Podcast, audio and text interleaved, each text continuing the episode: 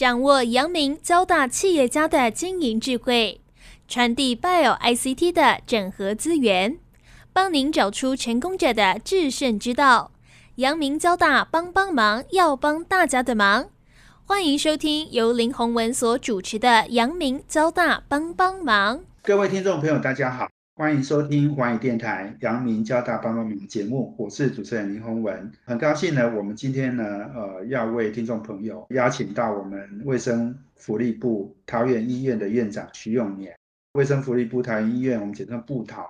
在今年初爆发一个医疗人员的一个群聚的感染，那我们在很快的短短的时间哈，大概我相信是应该是一个月内哦，我们就把这样的一个院内的感染的问题哦降低哦，甚至到清零的一个情况哦。我想布桃作为在桃园，然后是把关我们国门哈，因为有很多的入境的这样的感染的人员呢，都是送到布桃去做治疗。五月中，台湾又有三级警戒到现在哦，那我相信布桃在抗疫跟防疫的过程，尤其是重症的治疗部分哦，布桃也扮演很重要的角色。所以，我们今天很高兴，就是邀请到卫福部桃园医院院长徐永年哦，来跟我们分享，不管是从啊年初的应应挑战。到现在呢，我们变成台湾在重症治疗哦，新冠肺炎重症治疗一个非常重要的一个重症。那我们怎么样提供大家在防疫上面的一些呃观念也好，或者是呃这个我们经验也好？所以我要请徐永年徐院长先跟听众朋友先打一个招呼好吗？各位听众朋友，大家好，我我是徐永年啊，洪文你也好，大家都辛苦了，在这段期间里面哈，谢谢大家。谢谢院长很宝贵的时间哈，来跟我们分享一下。我第一个问题，我先来请教哦，因为年初呃，这个我们当时其实台湾的疫情其实应该是状况非常好啊，但是当时这个布桃出现了这个院内感染哦，我们大概都是从新闻上去看到，就是说布桃很快的就避免了这个群聚感染，也非常的顺利哦。我是不是请院长来跟我们谈一下当时的挑战是怎么样？那我们怎么样克服那一段的挑战？在跟大家讲这个之前，可能我也先给大家几个背景资料了哈。就是我们从去年一月二十一号，如果大家还有印象的话，一月二十一号是什什么时候呢？是去年的除夕，全台湾第一个武汉病毒的 case 到台湾。当时呢，第一个就把他送到我们医院来。当时的罗义军副署长在网络上面看到，哎，怪怪的哈，所以说中国武汉那地方怪怪的，对不对？有些台商就拼命的往外冲，第一个回台湾的女台商，第一个就送到我们桃园医院来。那送到我们桃园医院来也那我们桃园有两个，我们桃园本院跟新屋分院。新屋分院过去一直都是所谓的北区的应变医院，我们那边整个的 facility，整个负压病房。整个负压的设施呢，呃，都延续几年，从 SARS 以后呢，它大概在 CDC 呢都给它相当好的一些设备设施跟人力的一些设施在的地方，所以我们就把这个女台商呢就送到这个新屋分院这边去。大家要了解一件事情，就是说对于这个疾病，我们所有台湾所有的医生也好，所有的专家也好，都很陌生，大家都不知道它是什么。所以您可以想象得到吗？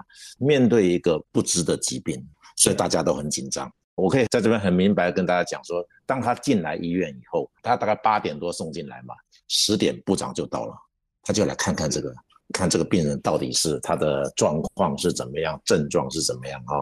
当然，你也可以晓得，我们新屋的同仁一定是全副武装，你可以看到他那个太空装都上来了哈。那人家都想说，哎，怎么会太空装呢？对不对？但是你要知道，第一时间。你完全不清楚这个疾病是什么，你只是想象说，哎，他可能是 SARS，他可能不是 SARS，他不知道是什么东西。当你面对不知的时候，你就要用最高等级的东西来看它。所以，我们同仁就是用太空装。一年后回头来看这个东西，也许它没有那么可怕，但是在当时的不知的时候呢？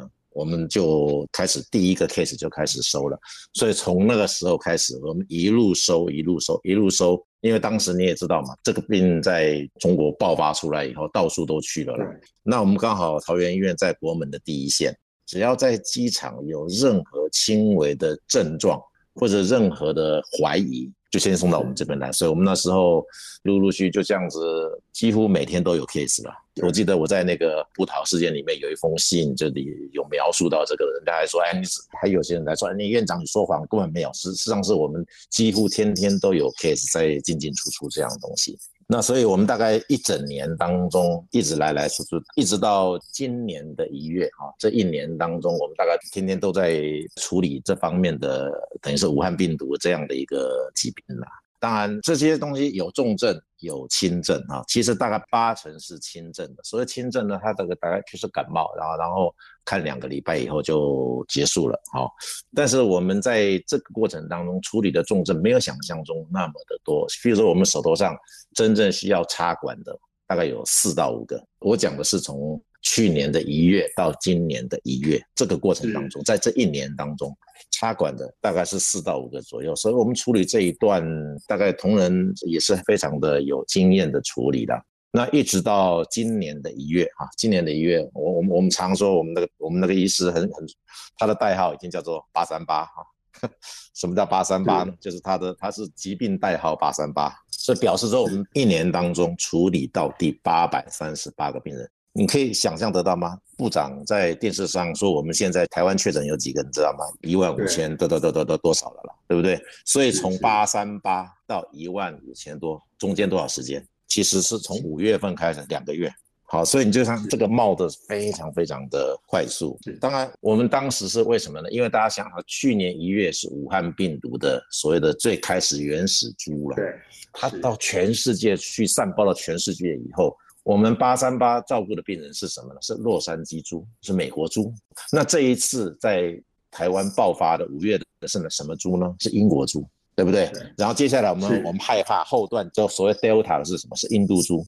那每一次每一次其实疾病的 pattern 都不一样。我在这边跟大家说这件事情，其实是要告诉大家说，去年一月到今年一月，我们对于疾病的了解也并不如我们想象中的那么的了解。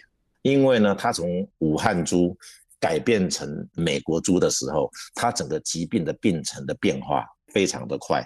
我们以前都认为说，呃，譬如说病人有症状，被往前推七天或往前推十天，它的沉潜期、潜伏期大概是七天或十天。到了我们到八三八的时候呢，美国的时候呢，我们发觉，哎，不对哦，它潜伏期有时候四天就发病了。对，所以也就是说，状况其实它是不断在变化，一直在改变。所以我们这个挑战其实是很大的。所以，我我想，我们接下来我再另外呃再请我们学院长继续来跟我们分享，在经历过这么多的这个丰富的经验之后，我们累积出来的一些经验谈，尤其是在治疗重症以及治疗这个变异株的哈这样的一个经验谈。我们呃休息一下，等下回来。我们今天访问的是卫福部桃园医院的院长徐永年。休息一下，等下。这是环宇广播 FM 九六点七，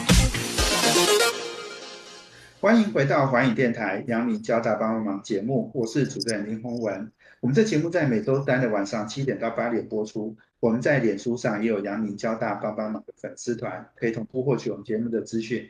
另外，我们在 Pocket 上面呢也有哦，这个节目哦都可以直接 download 下来，让听众分享哦。我们今天邀请贵宾的是卫福部桃园医院的院长于永年。那我们谈的题目是布桃哦，在国内治疗新冠肺炎，我相信是国内应该是最有经验的一个医院啊。那院长刚刚也提到，就是说我们从去年的一月到呃今年，我们其实面对的病毒株是不断的在变异。你刚刚讲从美国株到英国株，在印度株嘛，哈，所以这个变异其实很多，所以我们。针对不同的变异，其实我们在治疗方式，我们在面对病人的方式，好像也是需要调整的，对吗？是的，是的。我们在过去去年一年当中，我们对于任何一个确诊的病人，我们去框列他的所谓的接触者啦，或者是他的必须要被框列的人的时候，我们都有一些指导原则。譬如说，你跟这个确诊者，你跟他接触了十五分钟，或者你跟他距离是多少，这样的一个你才框列起来。我们用这个框列原则呢，去看我们在社区的呢，大致上还可以。但是呢，当我们回到医院的时候，你要知道，我们在医院里面，我刚刚又回到我们的所有的八三八嘛，我们这位同仁发觉说，哎，他在医院里面传播的时候，他的 rule，他的规则似乎跟我们以前我们对所谓武汉猪了哈，就是中国出来的这个武汉猪呢不太一样。所谓不太一样的意思就是说，它的速度似乎变快了啊，它不再是七天了，它是四天、三天，甚至有一个呢，是他从有症状到发病呢两天。哦，这个已经超乎我们对这个所谓新冠病毒武汉株这样的一个的认识了，一直在进化，这个病毒株一直本身在演化。那么因为是这样的关系，所以我们回头在对整体，在尤其我们对院内感染框列的人多少的时候，跟这个东西就会直接有相关。因为你可以想象得到吗？因为他如果框列七天，或是框列三天。只用三天看的时候呢，他的人就会变得非常的少。可是你用七天看，它就会变得很多。所以这整个框列的一个速度，或者是它的方式，其实 CDC 的防疫医师也好，我们自己内部的感染科医师也好，我们也都在这个过程当中去学习。包括他这新冠病毒多久要再被筛检一次？现在这一次你认真看，那时候来跟我们一起并肩作战的那个前进指挥所的。指挥官叫王必胜嘛，他现在报纸上大家都认识他。他来这边就可以看得到，我们在这整个过程当中多久要重新筛一次？我们现在是三天、七天、十天、十四天，为什么要这样的一个筛法？其实也是在这个病人病毒整个变化当中呢，我们从每一次每一次的摸索，譬如说。我们其中一个同仁确诊以后，那就会有框列一些人。那这框列的这些人呢，其实被我们框列的人，有的有症状，有的没有症状。他什么时候会变成阳性呢？我们不知道。有的也许是三天，有的是七天，有的是十天。所以这如果你没有一直去筛他的话，你都不知道他到底什么时候会变确诊。这是为什么说一路的这样的一直去做我们同仁的是筛检的时候，从这当中学习到一些说我们现在呃在苗栗的晶圆厂也好，在我们的北农整个的框列，都是从我们那时候这个经验当中，常常人家在讲说第一次筛是全部阴，对不起，全部阴不表示它就没事了，全部阴只表示现在这个 moment 是全部阴，but 他一旦跟他接触了以后，可能三天后他又反阳了。可能七天后他的反阳，阴或阳之间呢，会跟每一个人的体质、跟每个人的那个条件都不一样。所以这里面我们的王必胜执行长来这边做做，他跟我们一起工作一个半月吧，哈，就慢慢的就把这样的一个规则呢，把它给 set up 起来。所以在我们这个事情的一个半月当中，其实是很辛苦了。我们全院也有两千五百个人。几乎两千五百个人，每个人都被筛了四到五次，光我个人也被筛了五次啊。为什么要筛那么多呢？因为我们对这个疾病的认识不够了，所以我们从这筛的过程当中可以知道说，哦，什么样的状况下我们不会漏掉一些人。纵使我塞到了他签证，我们就是把它居隔起来就好了嘛，对不对？他只要在居隔的过程当中把它框起来，那他就不会去传染给别人。其实我们现在做的很多的事情也都是这样在做，除非他变成重症啊，我们重症就比较辛苦一点了。那你可以看得到，在这整个过程里面呢，大部分呢都是年纪大、有共病的人。会发生比较重症的一个情形，所以主持人，你刚刚在问我说，我们在前面处理，那前面过去一年当中，我们重症的经验是只有四个，但是我们在这一次五月的这一次过程当中，重症就多了，我们重症接近有大概有二十几个，三十个左右。那在这三十个重症里面，我们也在上一次的四个过程当中里面，我们除了传统的，我们有热德西韦、热德西佛那个那个药给以外。我们也自己也在观察，说，哎，这样重症处理要怎么办？你知道，说重症照顾除了给药以外，有一阵有有一个很重要的，就是要把它趴下来，趴着俯视的呼吸。因为大家知道，在纽约他们已经有非常严重的感染例子啊，所以这个趴着呼吸这一段的话，整个大家都有也文献都有记载了。那我们回头来看，这种确诊的病人趴着呼吸，插管以后，你要把它翻身。真的很不容易，每一次进去都要四个人，你要全套全副武装哦，进去然后把它翻过来，然后还要给它做背部的扣击这样的东西，光翻身这些动作，我们都觉得很实在是很大的力气啊，我们所有人四个人就把它翻过来，翻过来以后把它拍背，有没有哈？光这个动作，然后一阵子又要进去拍背，所以同仁真的是非常非常的辛苦了。所以我们在前面的四个过程当中呢，我们也看到呢，经过我们这样的治疗，至少在那四个呢都没有死亡。没有死亡，当然有很多原因的，包括他自己本身也许状况也还好，但是至少我们从这个过程当中呢，可以看得到说，哎，这样子去处理治疗病人会好。那刚好呢，我们的副院长他本身是肾脏科，他就看到说，哎，在这个重症的病人里面呢，有一段他的抗体，有一段叫做免疫风暴会出来。那么从他的专业里面，他就看到说，哦，我们一般会给他。steroid，因为它是等于是抗体在体内在跟我们人体在战斗嘛，所以它产生的东西就会很多像我们鼻涕一样的东西粘附在我们的肺部里面。人家就形容说，那个鼻涕呢越黏的话，就会像什么像强力胶了。啊，当你想想看，强力胶在你的体内在把它囤积的时候，你容不容易呼吸啊？你几乎是快被淹死了。所以他发觉说，如果我们可以用所谓洗肾的方式呢？把里面的我们叫 cytokine，就是把里面的有一种抗体把它洗出来的话，那它就不会针对我们体内的组织去给它对抗，不会去 attack 它们的话呢，它本身呃所产生的那我说的那像鼻涕啦，像强粘胶那个东西就会变少。那变少了以后，它就不会被淹死在里面。所以我就说，这这就是这个观念，好，这个观念啊，这个观念呢很有趣。后来呢，我们把它做完一个以后，发觉病人效果。非常好，我们就很快的把它写成论文，然后放出去。哎，结果呢，这个在国外很快的回响回来了。哦，我们去年就三个，然后登上国际期刊，是这个。对对对对对，这这血液净化，进化血液净化非常重要的一个贡献了。哦，嗯，我们我们休息完了，等下再回来，请布桃医院的院长徐永年继续来跟我们分享。这是环宇广播 FM 九六点七。欢迎回到环宇电台阳明交大帮帮忙节目，我是主持人林宏文。啊，我们今天邀请贵宾是卫福部的桃园医院院长徐永年。那我们谈的题目呢，呃，是布桃哦，在这个呃我们国内的治疗新冠肺炎，我想是非常重要的啊。从呃过去二零二零年的年初哦，一直到现在七八月的时间哦，我想布桃已经算是国内治疗。新冠肺炎经验最丰富的医院哦，刚刚院长也讲到，就是说我们在重症的治疗上面，去年我们成功的救了三个重症病人哦，那登上国际期刊。这个血液净化技术呢，是我们布塔很重要的一个经验呐哈。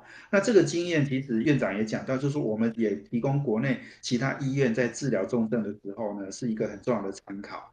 那我想进一步请教许院长，因为你刚刚也提到，就是说因为病毒的变异株哈越来越顽强哦，感染力越来越厉害。我也看到，就是说台湾其实从五月三十底接到现在，我们的死亡率其实是蛮高的。在治疗重症上面，我相信也是跟过去又有一些不同哦。你刚刚讲到这个接下来我们的考验哦，尤其是这段时间五月到现在的这个阶段，这个治疗重症是不是又有一些新的演变呢？是我们其实应该这样看。你看，从英国猪、英国猪，我们台湾的重症呢，大部分都是老人家。大家知道，老人家都有很多的共病。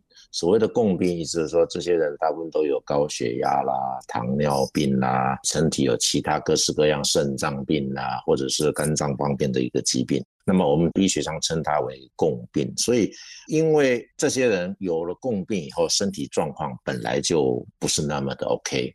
那么抵抗力比较差，再来一个新冠病毒，再来这个病毒这样子的，再来进来缴获，你可以想象到我刚刚讲的，如果它产生的肺部的状况是这样子的话，它可能某一个器官没有办法去做得很好的时候，剩下的器官就会像兵败如山倒一样，这样一路下去，这个就是可怕的地方了。那么，呃，这一次在台湾，它的死亡率特别高，但是我们也回头也去看，也不见得真正是那样的一个高，因为我们的真的都是老人家比较多，其他的年龄层也有得到，但似乎其他年龄得到以后呢，他的轻症比较多。所以我们基本上在卫福部他们也有。统计嘛，你看他每一次在中央疫情指挥中心报告的时候，都会告诉我们说，呃，最近有死亡有几个，那死亡的状态都是有共病，都是有慢性疾病，都是有这些东西，几乎都有。你看，你听他报告，那种所谓的完全单纯因为新冠病毒而死亡的很少，我只能说很少。所以这个回头来看，也是为什么在我们整体政策上要针对老人家快速的给他打疫苗。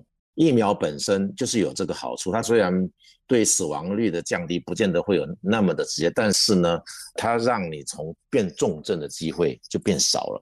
所以这是为什么我们说国家在这一次的，不论是 A Z，不论是莫德纳，不论这些东西，都希望用最快速的方式，让我们这个所谓的高风险的年龄群，赶快给他能够有。两剂以上的施打，目的就是希望共病的那一部分的话，呃，能够得到至少得到基本的一个保护。那这些共病的人呢，他打了疫苗以后，纵使他得的新冠病毒，他变成重症的几率也变得非常非常非常的低。那这个东西呢，在哪边很非常明显呢？在英国非常明显。英国在一开始的时候没有打疫苗的时候，也是跟我们一样。都是老人家死掉，少的非常非常多，所以为什么最近 Boris Johnson 他在说他要解封？有没有？七月十九号他要解封，他就是看到了说我的重症现在变少了，纵使是有，我的医疗系统呢也能够来处理这样的一个状况，所以他觉得他的国内能够处理，敢大胆来解封。当然全世界都劝他不要了哈，但是他有他的一些考量嘛，他有他的考量。我回头再讲说，所以。主持人刚刚问我那个问题，说整个的变化是怎么样？我想已经到了下一个阶段了。那么这个是从英国猪，接下来下一段到印度猪。印度猪整个的像以色列啦，像印度的，像美国，美国现在已经越来越多印度猪。英国、欧洲整个又是印度猪发生的，所以对印度猪的处理，我们还是一样要靠疫苗了。当然，对疫苗很多有各式各样的一些。Paper 在说明他们对这个印度猪的一些一些方式，我想这些东西大家都还在统计当中了。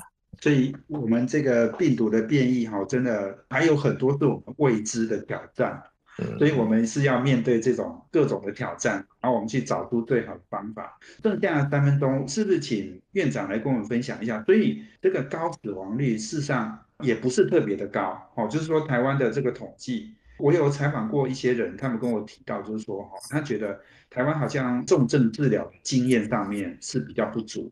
应该听院长这样讲，好像全世界也都是在还还在学习摸索哦，因为这个新冠肺炎就是就是一直在变异。布桃的经验是怎么样让我们的学习曲线能够加快哦，然后让大家能够更快的分享我们的经验呢？这个现在台湾治疗重症最有经验的，我不敢说我们是是我们桃园医院了哈。其实现在这这一次从五月到现在，其实在台湾收最多的是在双北。如果你还记得的话，亚东医院有没有？它的整个 ICU 里面五十六个病人哦，所以相当相当的多。那天我跟台大的院长跟他他们也说，他们在最可怕的时候呢，这个整个病房、整个的加护病房里面都是重症的病人。那我前两天我在看台北荣总对外有一些讨论会，他们也讲到说，他们重症病人在这段期间里面有大概也有三四十个，好，所以不敢说我们桃园医院现在最多了啦，因为这个时候的所谓的。热区啊，都在双北，双北的几个医院，哈，譬如说台北慈济、亚东，还有布利双河，在这个时间点上面，呃，在过去的两个月当中，他们都非常非常的辛苦了，非常非常的辛苦。那我想在这辛苦里面，最重要就是看我们还是原则上还是希望能够。把病人把他救好嘛，对不对？哈，把他治疗好。所以我相信，在未来的几个月当中，各医院一定会把他在治疗重症这一块呢，互相来分享大家的经验啊。我想这样的话，会对我们整个治疗新冠病毒重症这一部分的话呢，台湾一定会能够往下走一步。我们非常谢谢我们呃卫福部桃园医院院长徐永年啊。谈到我们重症治疗的一些经验，那最后一段啊，我们等一下休息一下呢，我要请教这个徐院长哦。刚才徐院长也提到了英国，他已经开始解封了，好像不用防堵的方式了。这个当然是一个很新的一个做法。那我也许我们也可以来谈谈，就是说那台湾面对一些考验哦，看起来我们现在感染的人数呢是有降低的。那但是接下来变异株这么的多哈，我们怎么样应下一波的挑战哦？我要请徐永年院长来跟我们分享。我们休息下，等。这是环宇广播 FM 九六点七，欢迎回到环宇电台阳明交大帮帮忙节目，我是主持人林宏文。我们今天邀请的贵宾是卫福部桃园医院的院长徐永年。那我们谈的题目呢，呃，是台湾哦，在防疫抗疫以及治疗新冠肺炎这一些过程哦，那我想布桃扮演很重要的角色哦。那刚刚徐院长有谈到的哦，台湾当然是现在。感染人数呃是慢慢在降低了哦，但是我们面对的整个国际间的变种病毒哦，不断的有各种新的变异株出来哦，当然也有很多国家在防疫抗疫的做法上呢，也有一些不一样哦。刚刚院长有提到英国嘛哈，另外呢，台湾这个之前哦一直在搞这个疫苗哈，疫苗不足哦，然后这个引起啊不说是很严重的蓝绿对立了哦，那我们也看到本土疫苗。厂商呢，高端联雅陆续呢，呃，慢慢会取得紧急授权，所以这整个的动态，我想我是不是请徐院长来跟我们分享一下接下来台湾的考验，以及我们应该有怎么样的态度来应应这些考验呢？向大家报告了，今年大家如果记得一个有四个字叫做“清零计划”，有没有？对，大家如果脑子里没有这个清零计划，我们医院哈两千五百个人验，是这验新冠病毒的抗原。结果两千五百个没有半个零了，没有半个是除了被感染的以外，其他的是零。我们也同时也验了新冠病毒的抗体，抗体的意思说他过去有没有被感染过，有没有？对，我向大家报告也是零。所以我们在今年的二月的时候，当我们做完所有的事情的时候，部长才会说嘛，桃园医院是全台湾最干净的地方，也因为是这样。这个时候呢，我们最适合去做什么？做疫苗 test。我也跟大家讲说，我那时候我也鼓励同仁，因为那时候台湾的高端疫苗刚刚开始要做人体试验，我是鼓励大家说，刚好高端疫苗这一段，他刚好在一月份的时候来跟我们说明，希望我们作为人体试验的一个点嘛，来跟我们说明他整个高端疫苗整个的一个情形。因为他是我没有跟他做广告，我们我只是他在跟我说明的时候，他是跟莫德纳叫做同父异母的东西。就是它的同父异母的一个一个来源，所以它的几乎整个 structure 里，它几乎都是跟莫德纳吃蛋白几乎都是一样的。那它用不同的载体哈，它用不同的载体给我们做施打。那么我就鼓励同仁啦，说哎，对于新冠疫苗，早晚都是要用疫苗去处理这件事情，因为我们现在人类没有药嘛，没有药的话，就是疫苗是最好的方式去面对这个东西，所以早晚都要做。既然它是跟莫德纳呢是同父异母的东西，想必这个东西一定不差啊！所以我们呃听完他整个说明以后，我们在医院里面我也做人体试验，像我就是报名第一个啊来做这个人体试验。我们在医院能够收三百个呃人体试验的 case，报名的人大概有一百五十个。我们说一百五十个，我们第一次打疫苗大概在二月二十八号，我印印象非常深刻。第二次打疫苗是三月三十号，打完两剂，然后四月份去抽血。那么打完第二剂，三月三十号打第一剂，我问同仁说：“哎，那你的反应是什么？”一百五十个人里面没有人，除了一点打的地方有局部不舒服外，几乎都没有反应的。三月三十号呢，打完第二剂以后呢，有一两个说哦，说他手有点酸，其他的也没反应，表示说在高端疫苗的这副作用这一部分的话，在我们医院至少这一部分的话，反应是相当的好。那后来六月嘛，对不对？六月我们要解盲哦。我跟你讲个故事，我们一个护理长，他打完两剂了，结果呢，他五月初去跟那个泸州狮子王吃饭。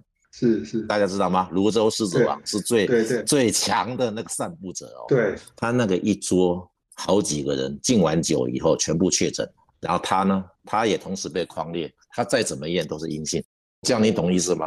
就表示说他的效果非常非常好。我在笑他说你真的是很厉害。那后来我们在解盲以后，我们也我们这个刚好医院里面也有在做一些 test 嘛，我就请我们的感染科跟我抽血。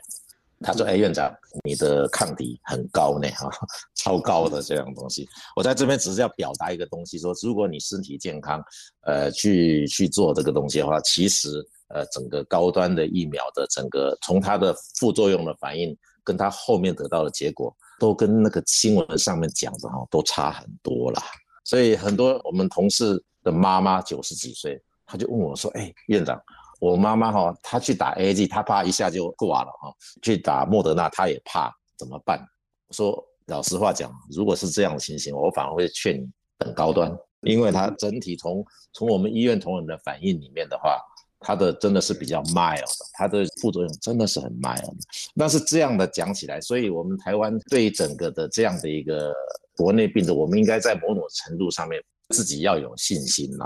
因为我们医院的同仁同时也打 A Z 疫苗，同时也打莫德纳疫苗，我们就可以看得很清楚，在 A Z 疫苗真的是他打第一剂的时候反应真的非常强烈。我们同仁在病房里面打 A Z 的话，不能同时打哦，一定要分成三组人，因为呢，如果你同时打了以后，整组人都会第二天全部都不能上班。啊，那莫德纳呢？莫德纳是第一次打还好，但是打第二剂的时候也会有跟 A G 第一剂的类似的这样的一个状况。但是我对高端，对我们自己的经验里面，一百五十个的反应的几乎都没有人有任何副作用。所以我我把这几件事情放在一起来告诉我们的听众说，要对自己国内的东西、国内的疫苗要有信心啊。再怎么样讲，未来呢？打完疫苗以后，是不是这样就没事了？不一定，它只是让你不会变成重症，它只是让你签证比较明显，还算可以一直 go。那未来在明年，它会不会再变异？一定会再变异。变异的时候，我们需不需要再打第三剂或第四剂呢？那当然，到时候再会再来看怎么去处理。但是，这个我们对国内疫苗这样的一个发展呢，我们要给它非常高度的一个专注，不要给它。Watch carefully 的哈，这是很值得我们大家一起来看的一件事情。哇，非常谢谢我们呃卫福部桃园医院院长徐永年跟我们的分享。我自己一直也觉得台湾本土疫苗非常重要哦。这个如果我们说我们有台积电这种护国神山哈，那其实我们更需要有疫苗哈来保护我们啊，这是另一座神山呐哦。这个能够保护我们的健康，然后让大家都能够生命财产安全受到保障哦。那这个才是我们人能够活着、能够健康哦，你才能够拼经济嘛哦，所以这个我觉得是最重要的另一个护国神山。那我们今天也非常谢谢我们布桃院长哦徐永年跟我们分享哦，我们也希望布桃很多的经验哦可以提供给我们国人参考。另外，刚刚徐院长讲的这个对国产疫苗，真的是从。呃，使用者的角度哦，来提供我们这样一个很好的建议了哦。所以今天非常谢谢我们徐勇徐院长接受我们访问，谢谢，谢谢洪文，谢谢，也谢谢我们听众朋友的收听。我们阳明交大帮帮忙要帮大家了，我们下周见，谢谢。环宇广播 FM 九六点七。